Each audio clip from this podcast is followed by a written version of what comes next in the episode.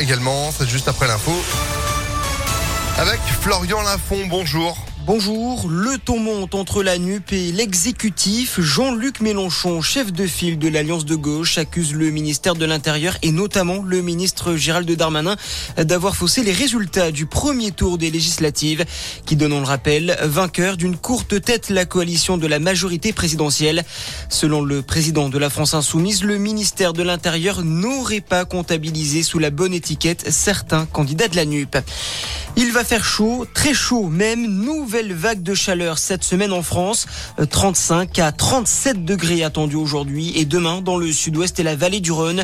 Le ministre de l'Intérieur Gérald Darmanin demande au préfet de prendre des mesures pour protéger la population. Conséquence de ces fortes chaleurs, euh, plusieurs incendies se sont déclarés hier après-midi dans le Gard. 200 hectares de végétation sont partis en fumée. Au Gros du Roi, le feu a détruit 60 bungalows dans un camping. Tous les feux de forêt sont désormais fixés. News. En Ukraine, les Russes gagnent du terrain. Kiev annonce que son armée a abandonné le centre de Severodonetsk à la suite d'une nouvelle offensive russe. Le président ukrainien Volodymyr Zelensky assure que le coût humain de la bataille de Severodonetsk est terrifiant. Et c'est dans ce contexte qu'Emmanuel Macron se rend aujourd'hui en Roumanie. Le chef de l'État enfile sa casquette de chef des armées pour rendre notamment visite aux 500 militaires français présents sur une base aérienne.